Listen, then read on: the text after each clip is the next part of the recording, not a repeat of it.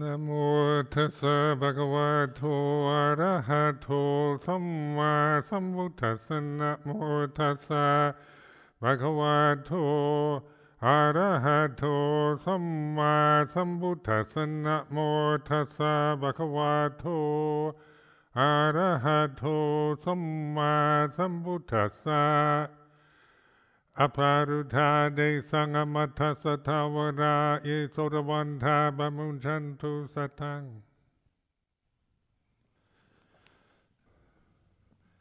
So this is the full moon night of December 2009.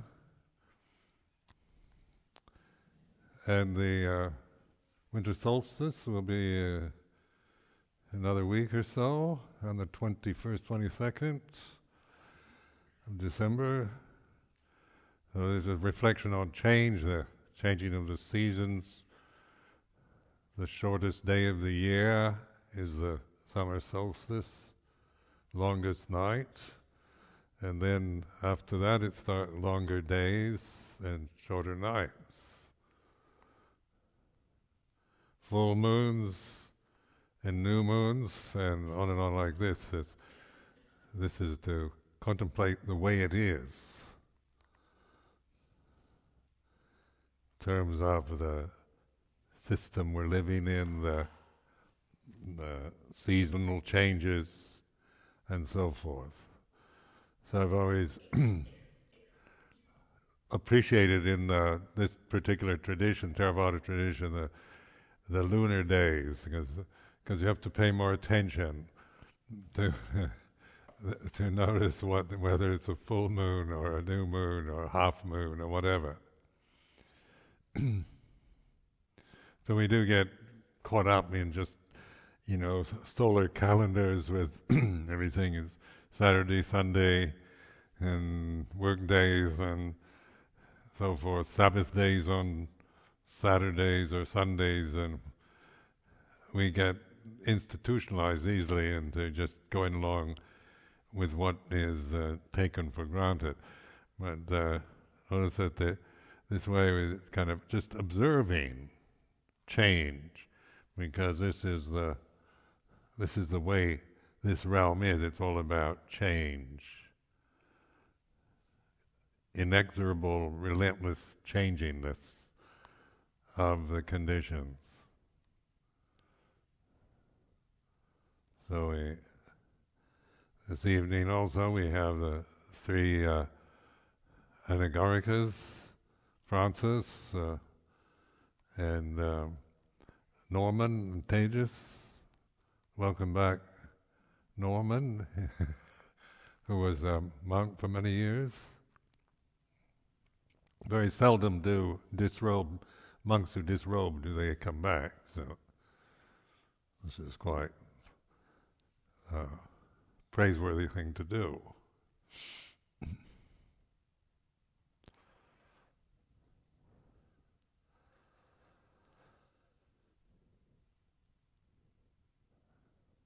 People disrobe because of the, they uh, lose faith or they're attracted to worldly things or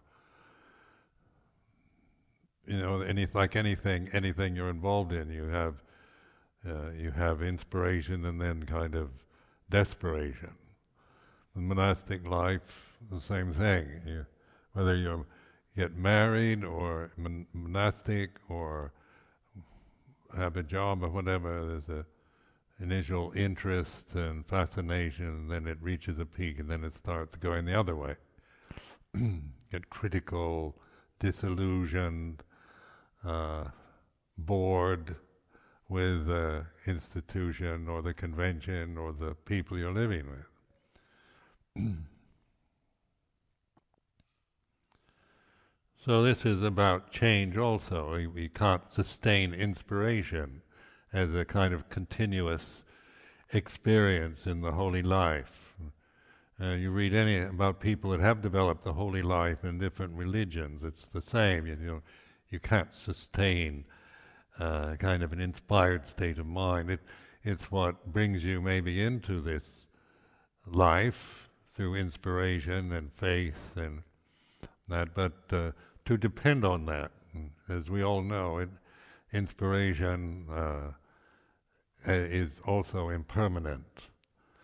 So some people always want the inspiration or the honeymoon, the romantic part of the marriage or the the the good side of life, and uh, very seldom, when they get to the other side, uh, then they want to go into something else, want want to have a new relationship or do something that inspires them, because uh, inspiration is a nice feeling to feel inspired and uplifted and dedicated and that to the spiritual life.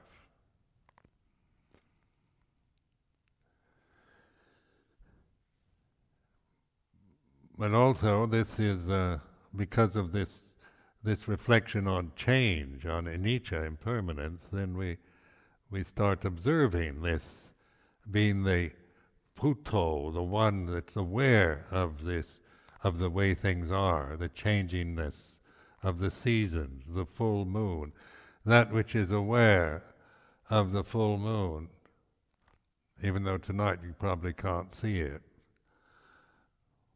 But that which is aware, uh, they, just for example, if you could see the full moon, you went out and looked at it, you wouldn't, uh, would you know, if you were desperate, you say, I, I want a full moon every night, would be most ridiculous thing to demand of life, because that's not the way it is. uh, so it's, and that which is aware of the full moon, is that me? Is that uh, some kind of personal ability I have, uh, an identity that I hold to? Or is it just the way things are from this position of being a human individual that, that has, uh, whose vision is adequate enough to, to see, to perceive the full moon?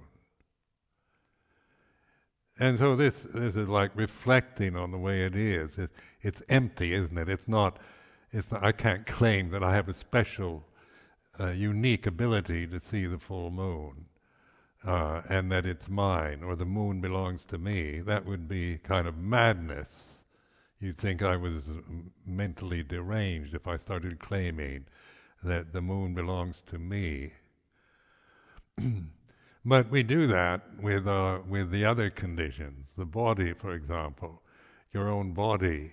You actually, it's a kind of madness that we're addicted to, that the society indulges us in, is that we that I am this body, and this body is mine. And so then we, then we, when we identify with the body, then with, with its appearance, with its gender, with its uh, color, with its age, with its shape, and on and on like this. And then we have various views about being attractive, unattractive, uh, which is better, black or white, or male or female, and it gets into an endless uh, uh, clash of views and opinions and hurt feelings. And wars and quarrels take place because of this madness. It's a kind of, it's a craziness that is uh, part of our culture everyone, in whatever culture, the tendency is to identify with the body. So, using the metaphor of the moon, since we don't claim the moon, uh, also we begin to be aware of the body as the body rather than as mine or me. So it's no different than the moon. Actually, it's just it's closer is the problem, and we have to uh, live with it for a, a lifespan, which can include all kinds of pleasurable and painful uh, sensations. But the point of Buddhist meditation, of reflecting on the way it is, is to be the knower of the condition rather than the condition itself.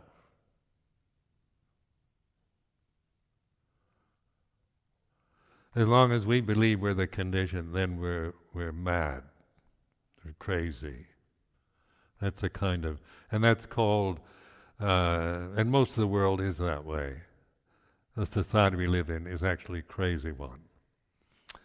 Uh, so it's because everybody believes they are their bodies and their personalities and all the other things, their memories, their emotions.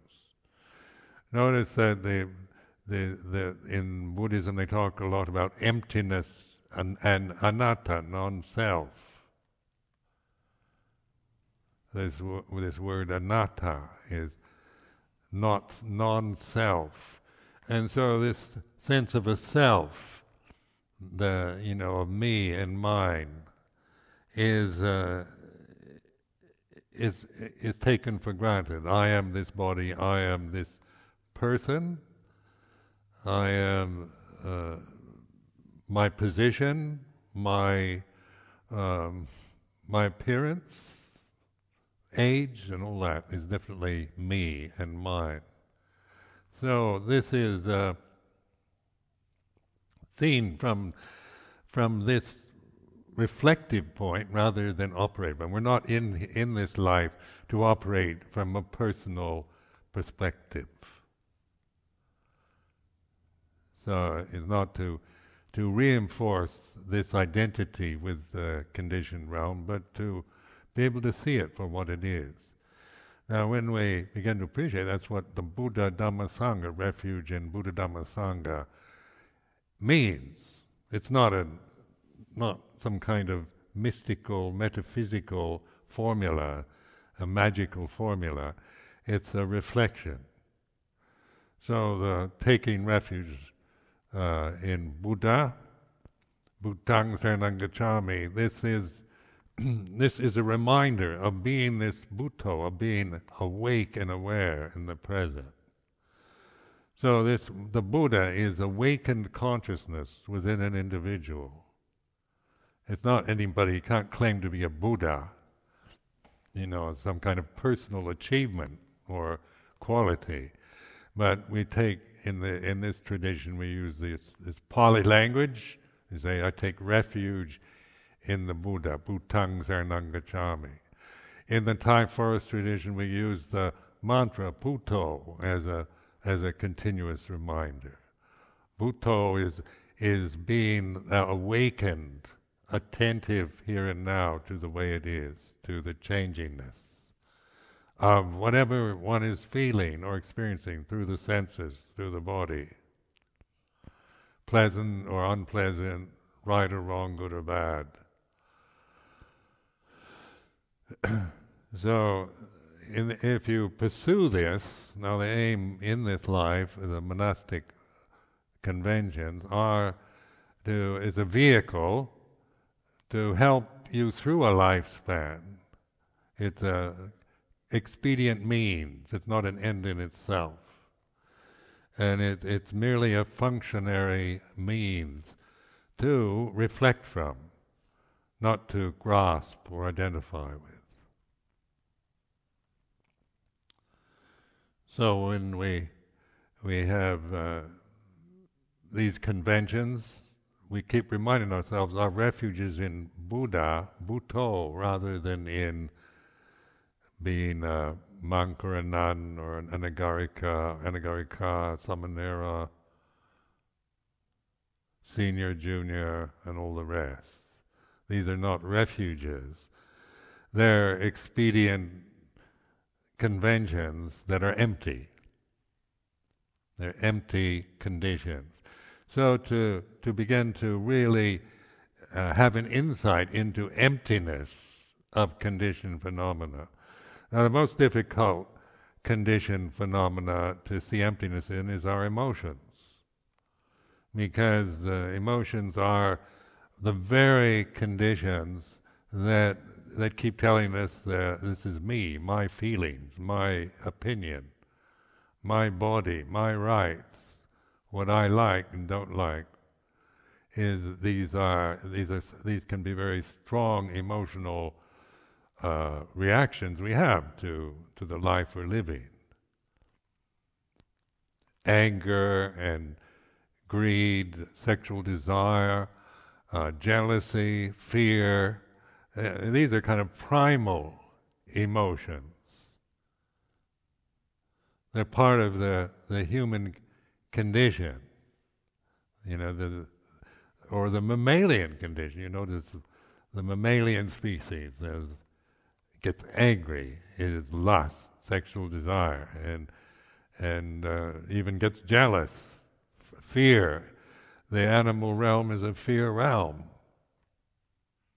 And if you just look at nature, the animal world around us, the squirrels and and the foxes and all the rest, deer, it's a survival and through fear. So fear, this is a fear realm, you know, uh, because it is a sense realm.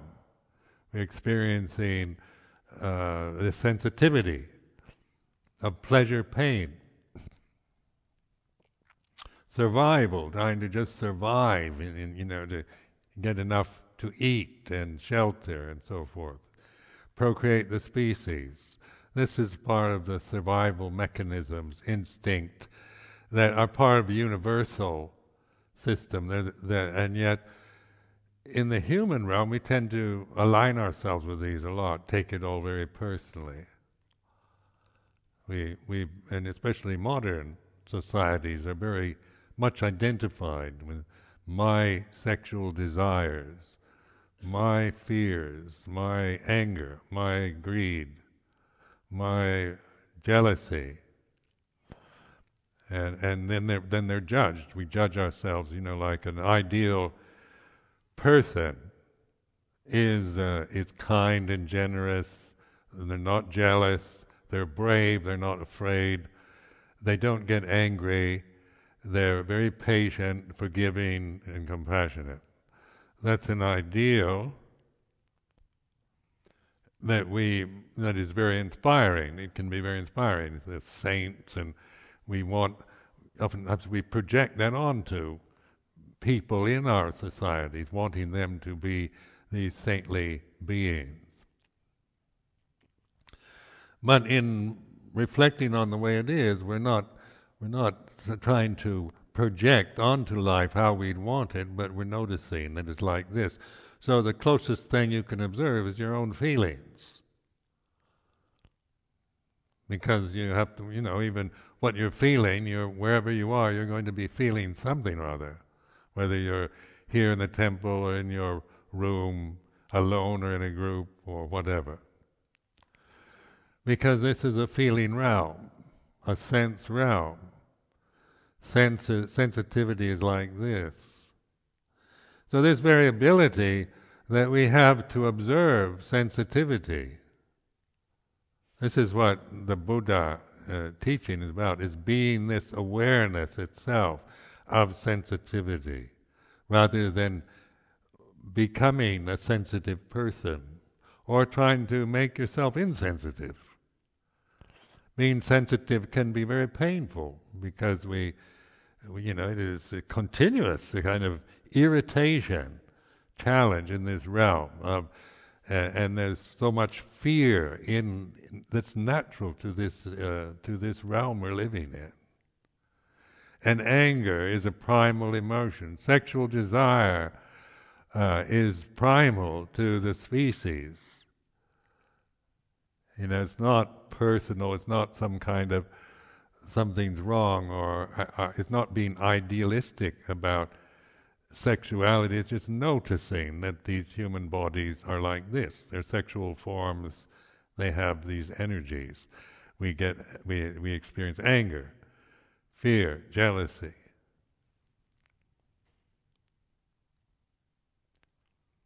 We get bored, we get inspired, we we um, the different. We have doubts. We feel insecure. We want safety, certitude, guarantees, stability, and all the rest. And of course, this is a time right now, and you listen to the news on the radio, everything seems to be falling apart. And desperate every every day, you hear some some some famous corporation or company going bankrupt, desperately trying to bail him out, or uh, you know, with fantastic amounts of money, and that because uh, for the past few decades we've been able to perfect our greediness to a level I don't think human humanity's ever been able to achieve, to be as greedy as as uh, human beings have been in the past uh, 50 years. And it's greed that makes the economy work, doesn't it? Just making making you go greedy to want to spend all your money on buying things that that uh, are not totally unnecessary, most of them. But this is uh, stimulating greed as a as a way of promoting uh, this sense of every you know getting what we want. We like we have that feeling of when we get what we want. We want something and we get it. We like that feeling of getting our way, getting what we want. and then we feel angry or frightened or insecure when we can't get what we want. And we, and we think something's wrong with, with oneself or with uh, that which is preventing you from getting what you want. You put your, what you think is the, is the villain that's preventing you from getting what you, you really want and feel you have to have. So this is this is a reflection. It's not a criticism, but just noticing this desire. Desire, tanha, is is this realm is a desire realm, wanting and not wanting. And so, in Buddhist meditation and vipassana, insight practices in uh, Theravada Buddhism, about being putting yourself in the position of Buddho Dhammo Sangho, Buddhang Saranang Gacchami, Dhammang Saranang Gacchami. So like the Anagarikas tonight that uh, made a formal uh, request for taking these three refuges. Now this can be just a ceremony um, that you go through to, you know, but you may not understand the significance of it. So pointing to the significance of this taking the three refuges is not just Theravada Buddhist uh, ceremonial practices, it, it's something to reflect on. Over the years that I've been a, a monk, I've reflected on this this formula, Buddhang Saranang. You know, till when I first when I first ordained, I just memorized it. It didn't. Its significance still was very just intellectual. I kind of got the idea of taking refuge in the Buddha, but it, it was merely a kind of definition from the brain. It hadn't reached the heart yet. But I could say it in order to get through the ceremony. Then over the years, 42 years, 43 years, this really you know, is a profound thing to to think. If you're going to think something profound, think Buddhang Saranang I take refuge in the Buddha. And then and not just the the thought itself to attach to, but what does that really mean in terms of here and now, this very moment, when I think, when I'm thinking Buddhang Saranang Gacchami, So it's a reminder that I'm using that those words to remind myself not to take refuge in my feelings or uh, views and opinions, habits, worldly conditions. So then it is like Buddho, getting making it a shorter reflection. Buddho is easier to to think than Buddhang Saranang Gacchami, which takes a longer time. now you got Buddho is a very simple mantra. And to me, then, that is reminder. You know, the one uh, gets carried away with all the problems of the world, the fears and the uh, anxieties, the uncertainties, the insecurities, uh, and the changing conditions. Well, there's so many frightening predictions for the future climate change and pollution and overpopulation and nuclear war and all these things are very threatening uh, to on a global level. It's not just personal anymore. It's it's global. So uh, in that in that way, we begin to see. You know, we there's no where can we hide? Where can we run away to? If it's just a kind of personal thing, we we, we just run away, to find some other place. If it's just a national thing, we we go to Canada or some other place to get away from it. But if it's um, global, where, where's the escape? Where's the escape from fear and anger and the unexpected catastrophe, possible catastrophes in a solar system that is very mysterious and vast and frightening and threatening to us. You hear about meteorites or various things being crashing into the earth. They have they make exciting films around this possibility of the end of the world, the end of the earth, as some huge meteorite or invasion from Mars takes place. And we're exposed to, to maniacal, weird forms, green men with eyes that stick out of their heads like insects, and antennae and they have no conscience and no shame.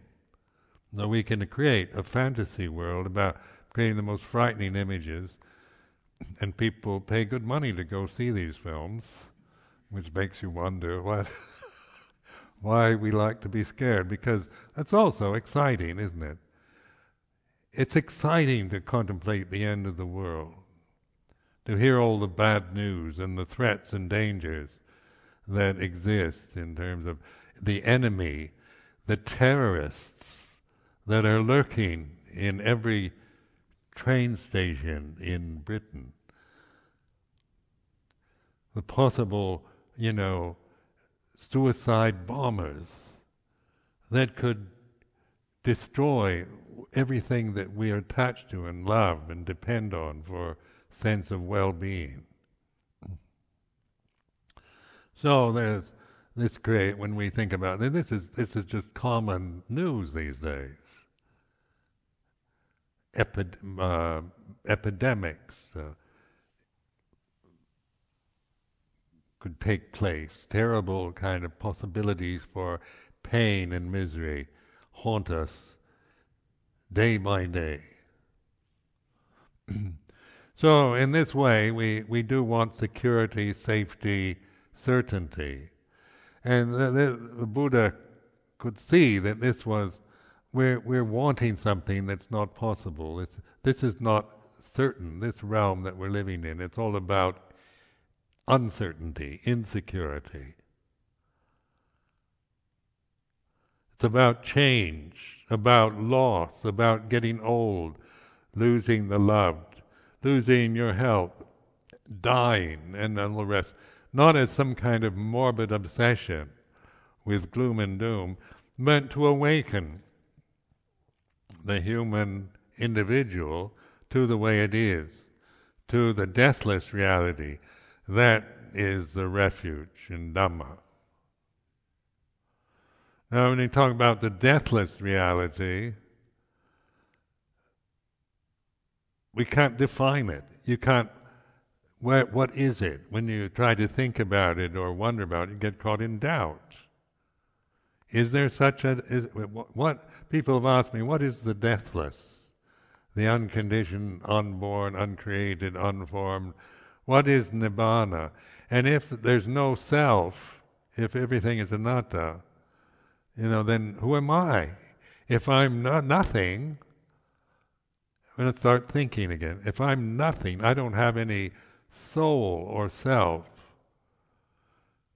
And then I feel, you know, I can feel emotionally very upset by that because even if I have some inferior identity, at least it's something to hold on to. I mean, I think I'm the I'm the worst person alive is some kind of identity where, you know, if I if there's if I don't have any identity, if there's nothing to cling to, nothing to identify with, who am I? So in this uh, refuge in Buddha Dhamma Sangha, it's about not trying to f- find a, a refuge that you cling to, not trying to find something called Buddha Dhamma Sangha, some something you've got to to get hold of. It's it's it's about awakening, recognizing, realizing the way it is. So Dhamma is the way it is. And, and that isn't about saying the way it is is right or wrong, good or bad, what it should or shouldn't be. It's like this. And as you, and so this is what mindfulness is when we say, use the word sati sampajanya, sati panya. Mindfulness and wisdom awaken. This is our. This is the the great ability of this human birth, being a human being, rather than being an animal where we merely have to put up with our karma, you know, whether we're a cat or a dog or a bird or a rat or whatever, we, we have to live according to that karma. And we also have to live according to our karma as a, as an, on the animal level. But also, this sense of Buddhang Saranagachami, taking refuge in the Buddha, is the potential that we have as human individuals to awaken to Dhamma, to the way it is. Which is not personal, it's not about me and my Dharma, and, and that, that's nothing to do with it. When I start thinking about my karma and me, then I'm back into that realm of the personal, the way I define myself and see myself as a person uh, is a good person, bad person, and so forth. And that can change. We see ourselves in various ways according to other conditions. so when we think good thoughts and and people tell us how wonderful we are, then we feel good. When we think mean and nasty thoughts and people tell us how mean and nasty we are, then we feel like that. And so it, you know, the personality will change according to how we're feeling, the weather, the time of day, whether we're healthy or sickly,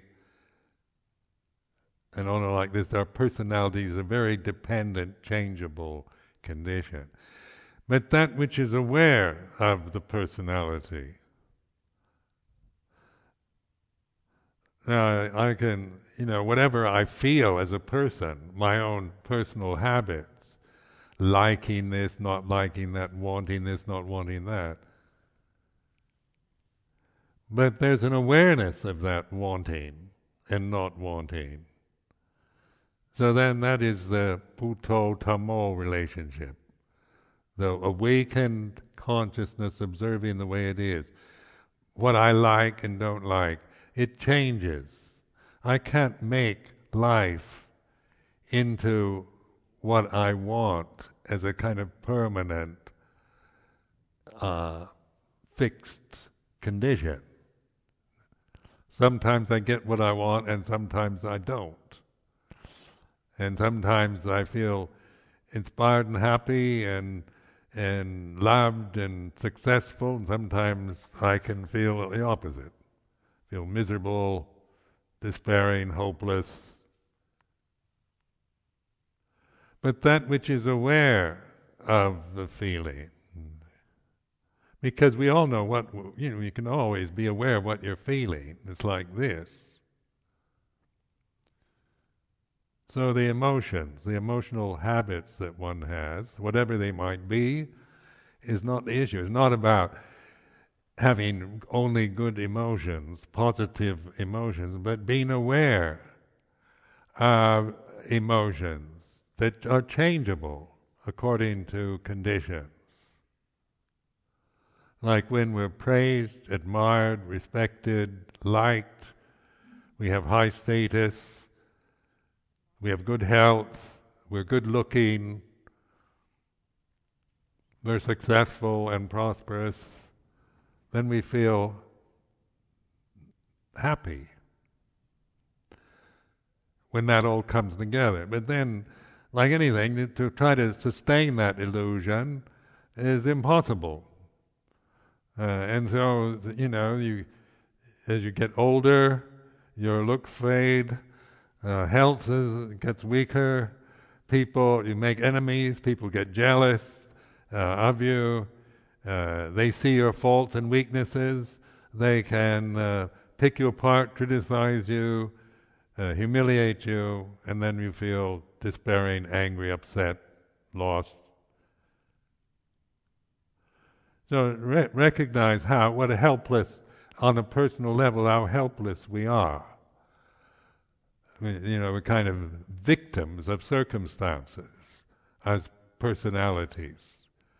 If we don't get what we want, if we don't have all the best, then we have to, you know, we we identify even with the fact that I'm the ugliest person in the whole world. Nobody loves me. At least that's an identity. But in the in this uh, awareness, Buddho Dhammo Sangho, whatever, whether you're the most beautiful or the most ugly and everybody loves me or everybody hates me, that awareness is the refuge. And that feeling of success and failure, love and hate, or whatever, is it is what it is in the present moment. But try to sustain it. Try to try to feel that way all the time. And you'll begin to see that it's very changeable.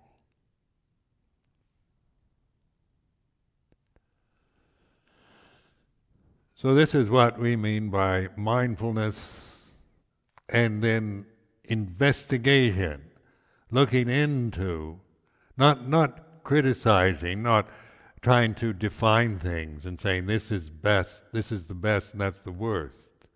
It's not about the quality the, or the quantity of conditioned phenomena, but discerning conditioned phenomena is just that, whether it's a, a, a fleeting thought, uh, a sensation through the eye, the ear, nose, tongue, body, uh, uh, emotional feeling of happiness or misery or just boredom or doubt, uncertainty, confusion, whatever uh, emotion is present, that which is aware of that emotion.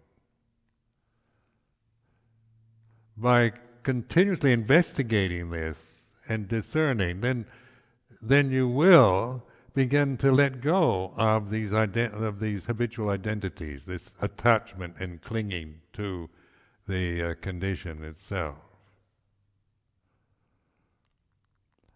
Now, this is uh, this is the result of this kind of practice from my own experience, having had uh, 42 years to put this into practice.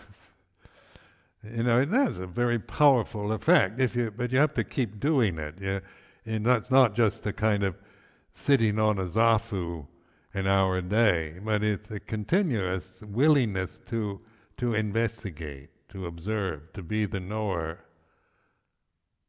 to be the Buddho seeing Dhamma rather than this person with these problems. So the, the personality, the sense of a self, is always about a person with problems. Likes and dislikes, desires for happiness and security, fear of loss, of insecurity. That's personal. And so that is uh, when we live on that level, then we do, we suffer because how much control do we have over the economy, the political system, even the bodies that we identify with. How, how can you make them into what you want them to be? You know, and, and preserve their youth and their vigor and their health. You know, people spend enormous amounts of money trying to sustain the illusion of youth and, and good health. But at the end of the day, you lose it. No matter how much money you spend on cosmetic surgery and vitamins and health foods, you're going to die. Body. you know, you can squint your eyes when you look into a mirror. Like now, I have my vision isn't so good anymore. So when I take off my glasses and look in the mirror, I look better than when I look into the mirror with my glasses on. so there's a, uh, you know, having fading vision at 75 is a kind of advantage in a way. You don't look so bad. But this is an illusion. and it would be a source of suffering rather than humor if, you know, if I, if, if that was what I depended on.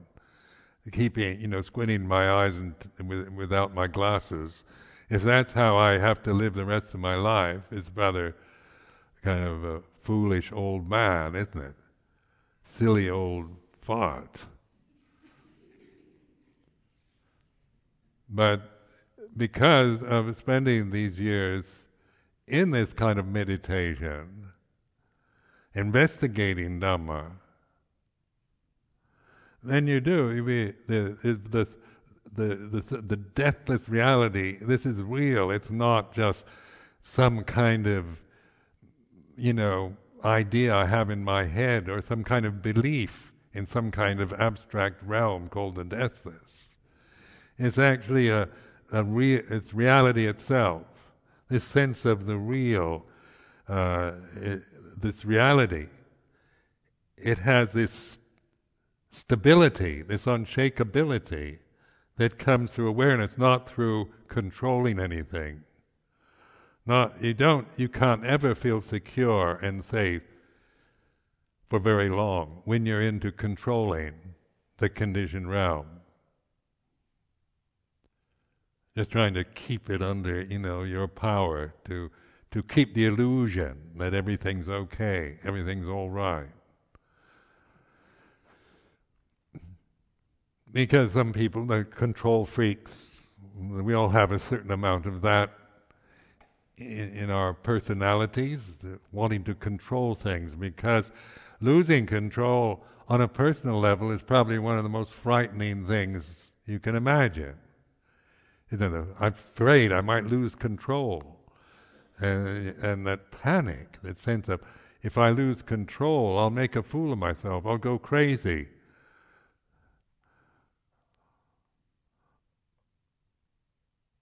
So uh, trying to keep control is is like this desperate rigidity that we can uh, project onto life out of fear and ignorance.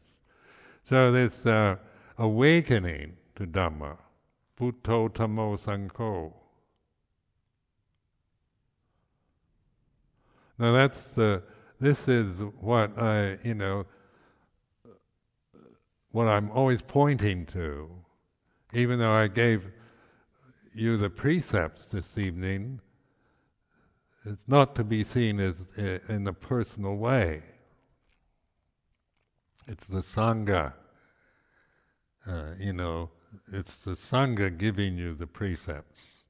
So now, in some kind of formal, conventional way, you're, you've committed yourself to the refuge in sangha taking the eight precepts and three refuges as an anagarika anagarika. So I mean, this is this is uh, not to be seen as some kind of personal achievement.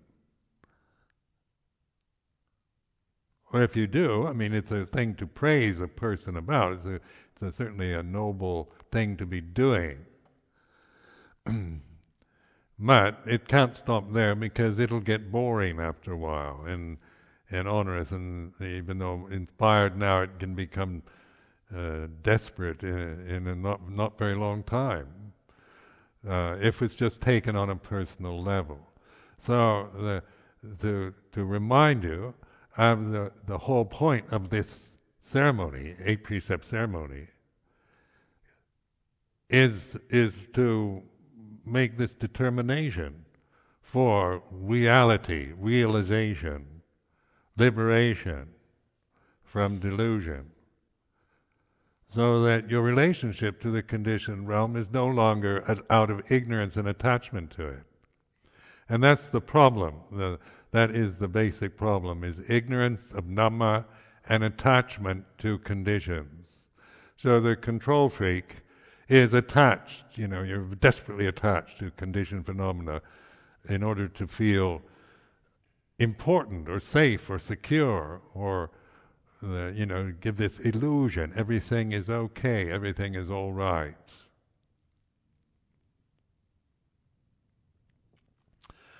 so when that illusion breaks down you know like i've found as a buddhist monk being in this form it gives you this sense of of relief of not being a person anymore.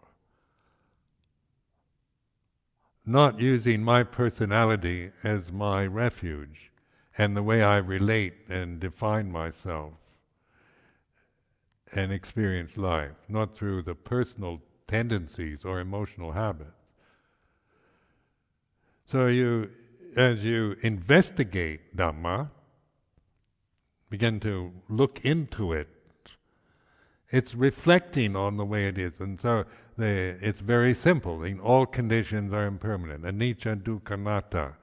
There's the kind of you hear over and over again. Anicca dukkha. Impermanence, unsatisfactoriness, and non-self. So these are the characteristics of all conditioned phenomena: the physical body, emotional habits, thoughts, memories,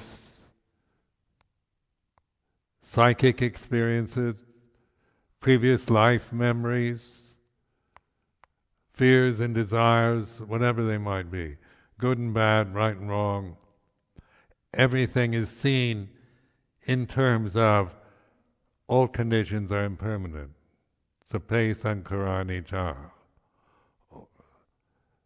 All conditions. Sabbe sankhara. All conditions are anicca, impermanent. Now that's not a belief. I'm not asking you to believe that and just grasp that is Buddhist doctrine. That's to be, you know, you, you really need to see it, to awaken, to change, to trust yourself, to just be aware of whatever you're feeling right now is like this. And you're, you're not trying to justify it or criticize it or get rid of it, but to be the observer of it the Buddho seeing the Dhammo, the, the Dhamma, or the way it is. So this is this is the point of this life. This is the whole meaning of this convention. Is is not for identity, not for attachment, but for liberation.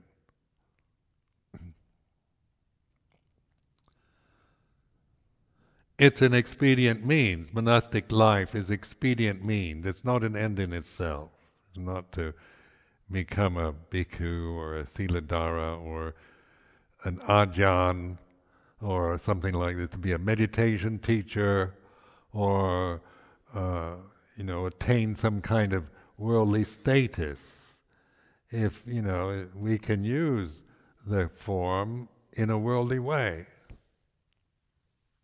even though the word bhikkhu means one who's dependent on the goodwill of others, it could be a kind of like a priestly title. I'm a bhikkhu. And that means I'm, you know, I'm a holy man. I'm a, I am a meditation master. People call me a meditation master. I've never called myself that. or uh, a, a meditation teacher, or an ajahn. I'm an Ajahn. I'm an Acharya. I am 42 vassas I don't know, like this. This is this is uh, these. This could be merely stating, you know, conventional terms, or it can be a position I take on life. If I've used those perceptions as through attachment and ignorance, then I've wasted 42 years of my life. It's been a waste of time. If if that's all I've learned is just to to uh, congratulate myself on my senior position. But it isn't that because the word bhikkhu means one who's dependent. I mean, you're putting yourself at the bottom of the heap by becoming by being a bhikkhu. You're at the bottom. You're dependent on the goodwill of other people for the basic necessities, for food, for shelter, for clothing, for medicine. It's not about privilege and rights. When you when you become uh, a samana, then you're putting yourself right at the bottom of the heap of the society. And yet we can hold ourselves as if we're somehow superior to the rest. we're whole, we're we're monastics. We're we we're celibate. We're very pure, and somehow that means on an ego level we're somehow a little better than the lay people. It can be a very arrogant attachment if we if we misuse this convention.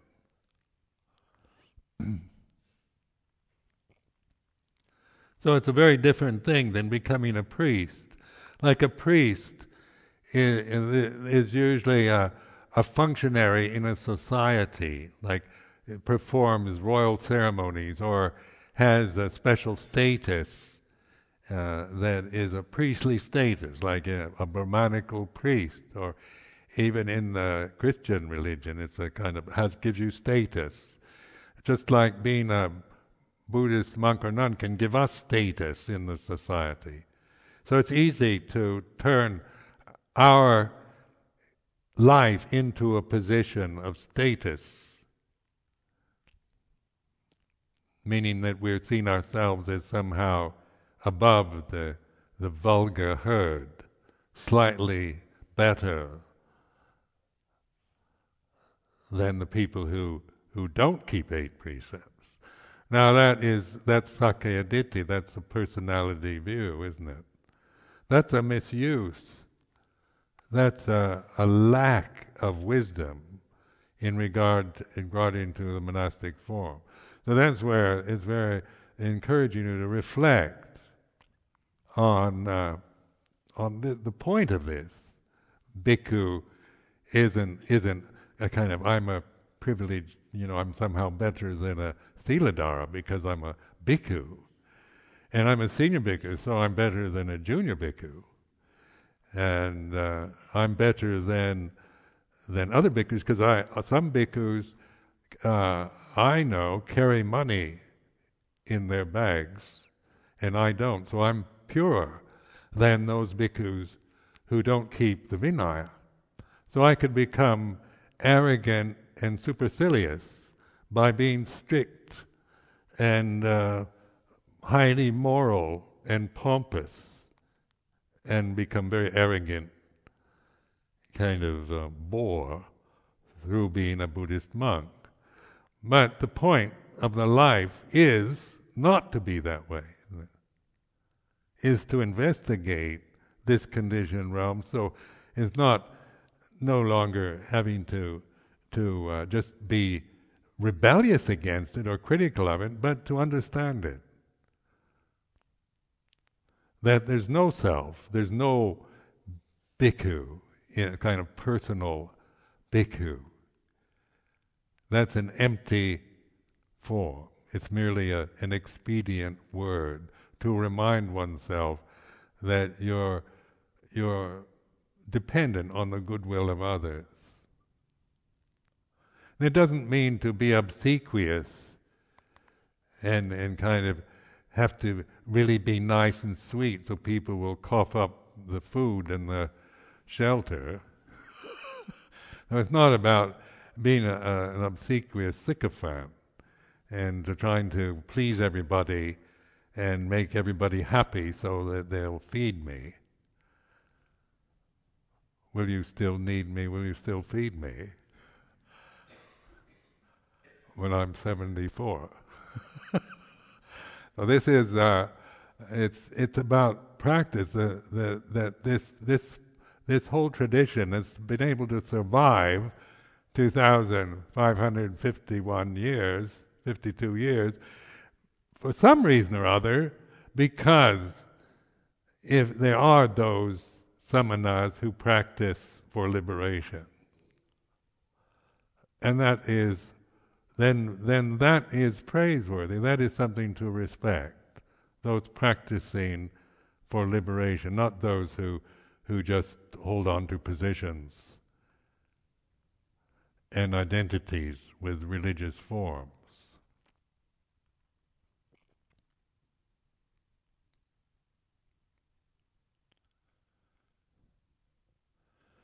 So this is uh, an encouragement to, to uh, you know, to examine this life. How how do you want to use this form? It's up to you. I can't, you know, I can't force you or compel you, but encourage you is about the best I can do. And it's a very good form, you know, it's a very powerful form if used properly and used continuously till you have this breakthrough.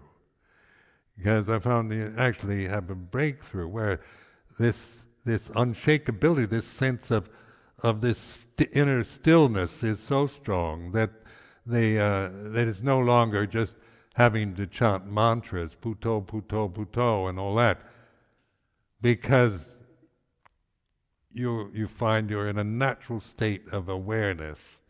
It has its own sustainability. It's not me, Ajahn Sumedho, trying to meditate anymore.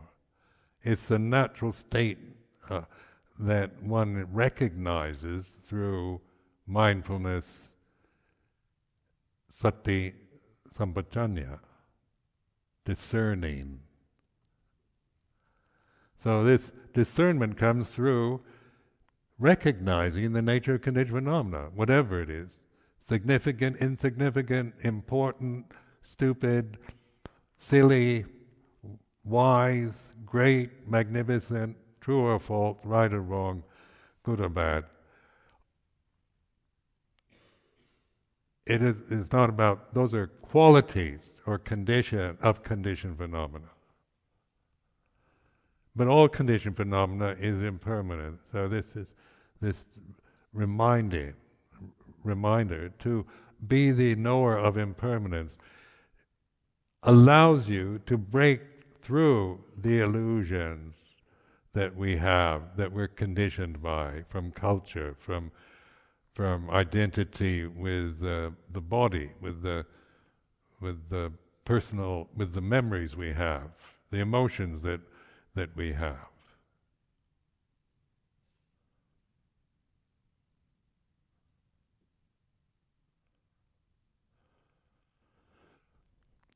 But it do, does take determination. So over the years, you know, I remember spending years just chanting mantra, Buddho, Buddho, and things like this. The morning and evening pujas. These are ways of, of, con, of skillful means of reminding oneself to, to develop that sense. You know, especially like morning puja wake up and have to when you don't want to. Remember here at Amaravati in the early years when it, we before we had uh, convenient places to live and heating, to get up out of your bed into a cold room and go to morning puja was a great act of will because, you know, if somebody gave me a nice duvet, I remember, and uh, And it was so nice, you know, on a cold morning to just curl up in the duvet. And such a nice feeling to be warm when you know when you get out of that under from underneath that duvet, it's cold. And cold is not I don't like. I'm born under the sign of the sun, so I like warmth. Some of the monks, I remember, were jumping in the swimming pool, breaking the ice, and I could never do that. I never had enough willpower to make myself break the ice in that pool uh, and and jump into an ice cold pool. However, the monks that did that have all disrobed.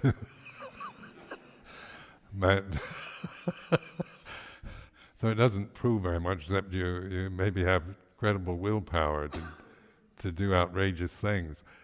But the this kind of determination, uh, a kind of continuous determination, adhitthana, to make determination, to to develop this this sense of morning puja, like over the years, uh, you know, just uh, chanting the uh, the qualities of Buddha Dhamma Sangha, reminding oneself, is, has a good effect over a long period of time. Evening puja. These are, uh, you know, here for to be useful for developing awareness, mindfulness, reminders, because we can, you know, be quite indulgent in monastic life. And uh, we have all kinds of other distractions, possibilities for distracting ourselves. So it does take t- this determination that is, um, you know, inexorable. It's no matter what. You know, you just keep doing it till eventually, and this investigating, this that which is aware of this emotion, the emotion, feeling happy or sad or inspired or depressed, it is what it is. That which is aware of that feeling, is that the feeling? So it's like inquiring, continuous inquiry. And, and this feeling of feeling depressed, is that what is aware of that feeling? Is that awareness itself depressed? And, and even though these might sound like rhetorical questions, they do have a point because you begin to see that the feeling of feeling depressed or excited or happy or sad and it is what it is. So you're not trying to, you're not judging it and criticizing it or claiming it. You're aware of it. And that which is aware, you find your stability, your certitude in the awareness, not in the in trying to control the the mind, uh, according to where you have only happy emotions or positive feelings.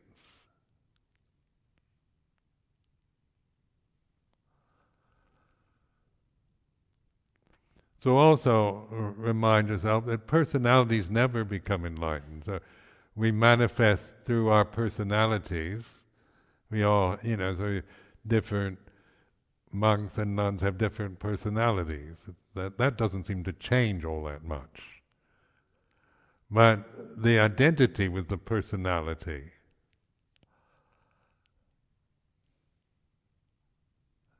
that that we let go of my personality is merely what it is. It's a habit, you know. So it's the conditions, karmic conditions that I that I've developed in this life.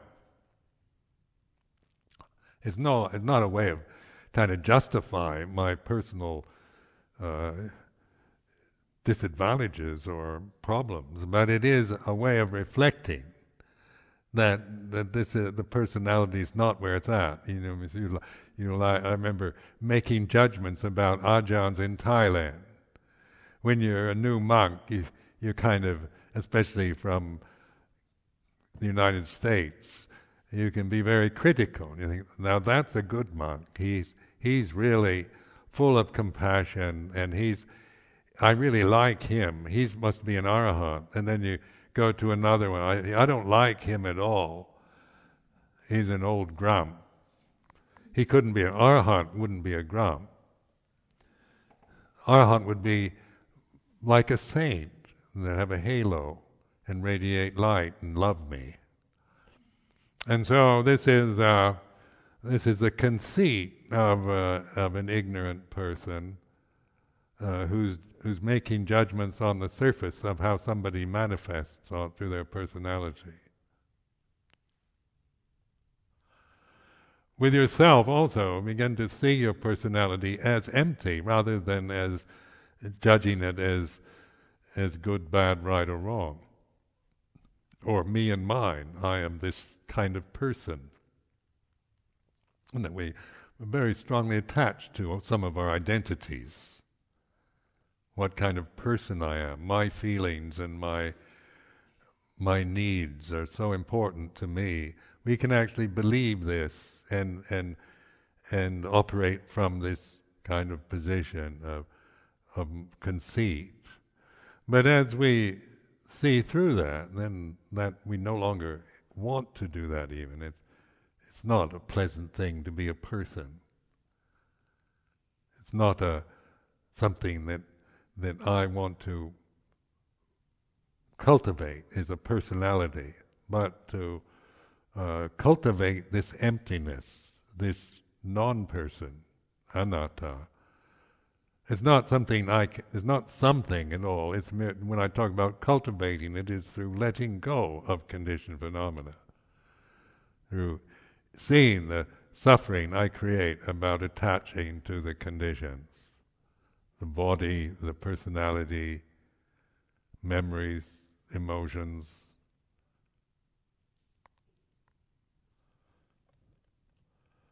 So this is. Uh, for reflection, encouragement. Uh, Amaravati is a, the whole point of this monastery is to keep pointing in that direction. And where's it pointing to? Not not up to the full moon, because that will change very soon.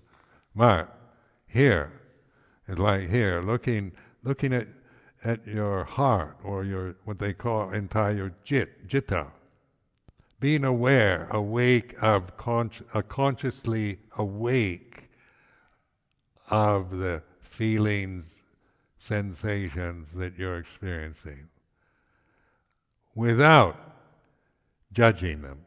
It's non critical, but it's discerning. Discerning the condition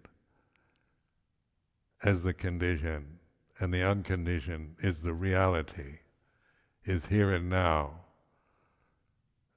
and as we